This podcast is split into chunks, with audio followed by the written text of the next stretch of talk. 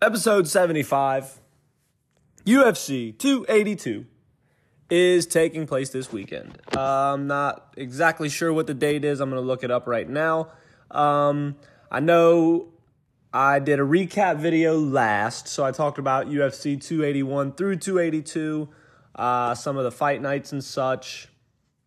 So 282 is tomorrow, which is Saturday, December 10th. And I'm still not 100% sure where it's going to be located because the website's not telling me. But wherever it is located, it's probably in the Apex Center or something. Um, the main event is Jan Blachowicz versus Magomed Ankalaev. Now, I'm not overly excited about the main event, which tells you that the undercard, uh, not the, not even the, well, I guess technically it is the undercard. The other fights on the main card are very exciting. Otherwise, I wouldn't be talking about this. So, uh, quickly on that, I'll take, that's the light heavyweight vacant title they're fighting for, by the way. I'll take Jan Blachowicz because I don't know much about Magomed Ankalaev, but I'll probably regret that. Never bet against the chin beard with no mustache, you know what I mean? Those Russians get it done, uh, especially the ones from the particular region of Dagestan, which I don't know if Mr. Magomed Ankalaev is from that area, but if I had to take a bet, I'd say probably. Let's look real quick. Where is he from? Russian.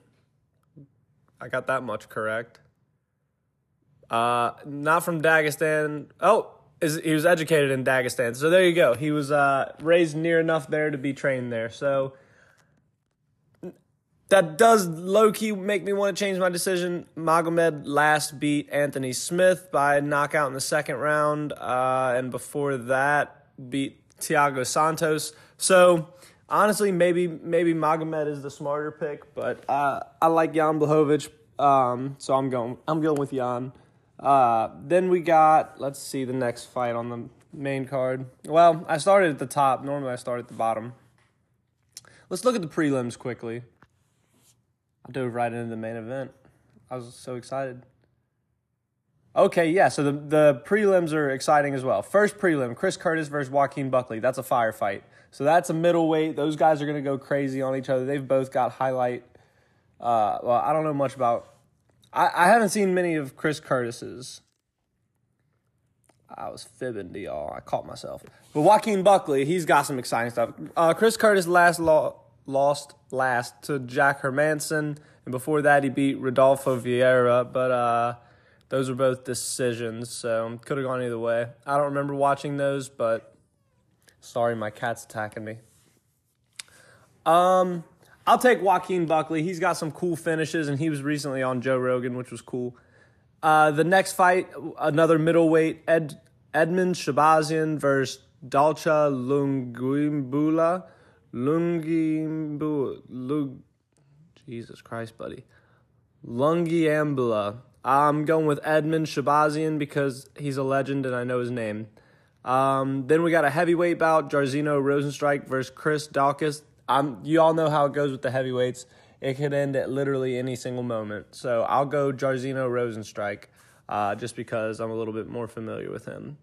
Then we got, uh, this is an exciting bantamweight matchup. Paul Rosas Jr., he's the new 18 year old UFC fighter who's saying he wants to be champ by 20. That would be a record, I believe. Um, he's exciting, good wrestler, jacked, young. It could go either way, so uh, I'm excited to watch him try to get it done. Then we move on to the main card. Bryce Mitchell versus, I don't know how to say this dude's names, Ia Topuria. Ia Topuria, I'm pretty sure. Um, probably Brazilian if I had to bet. But I'll take Bryce Mitchell, thug nasty, by submission likely.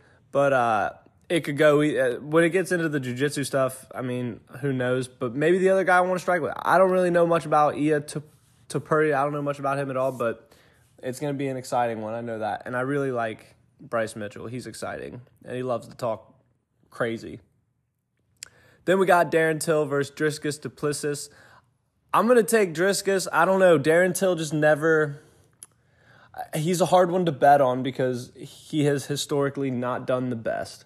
And I don't want to be hard on him for that, but I mean, if we're making predictions here, I got to go with my boy Dricus, even though I don't know much about his career. Let's go look. He beat Brad Tavares, which is a big win. Um, Trevin Giles, I'm not sure who he is, but Dricus beat him.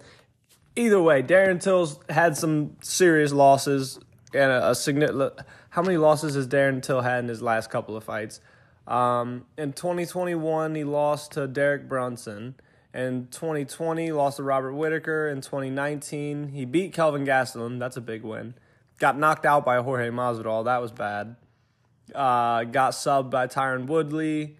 He did beat Wonder Boy. That's a big one. That was in 2018 though. Um, so it's like and he beat Cowboy. That was in 2017. So really, 2017-18 was as good. Like I don't want to say his peak, but as of right now, that seems to have been his peak. So unless Darren Till gets it done t- tomorrow night, I don't know. I'm going with Dricus though. Then we got Santiago Ponzinibbio versus Alex Morono. I don't know much about either of these guys, but I've heard their names. It's a catchweight fight, so I don't know who was going to miss weight, but I'll go with the heavy boy, um, whoever that may be.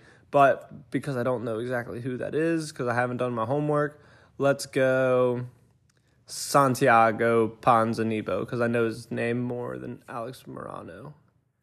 Um, if it was Alex Moreno, the flyweight champ, I'd know him. But I wouldn't take him in a 170 pound fight. Then we got the fight I'm most excited for Paddy Pimblett versus Jared Gordon. Don't know much about Jared Gordon. Obviously, I know a lot about Paddy Pimblett. Who doesn't? He's the the next Conor McGregor, the next uh, Sean O'Malley, if you will. He those two guys are kind of the up and coming guys right now, and and Paddy loves to talk crazy as well. I saw a video of him with Bryce Mitchell chatting it up in the tunnel, and that was fun.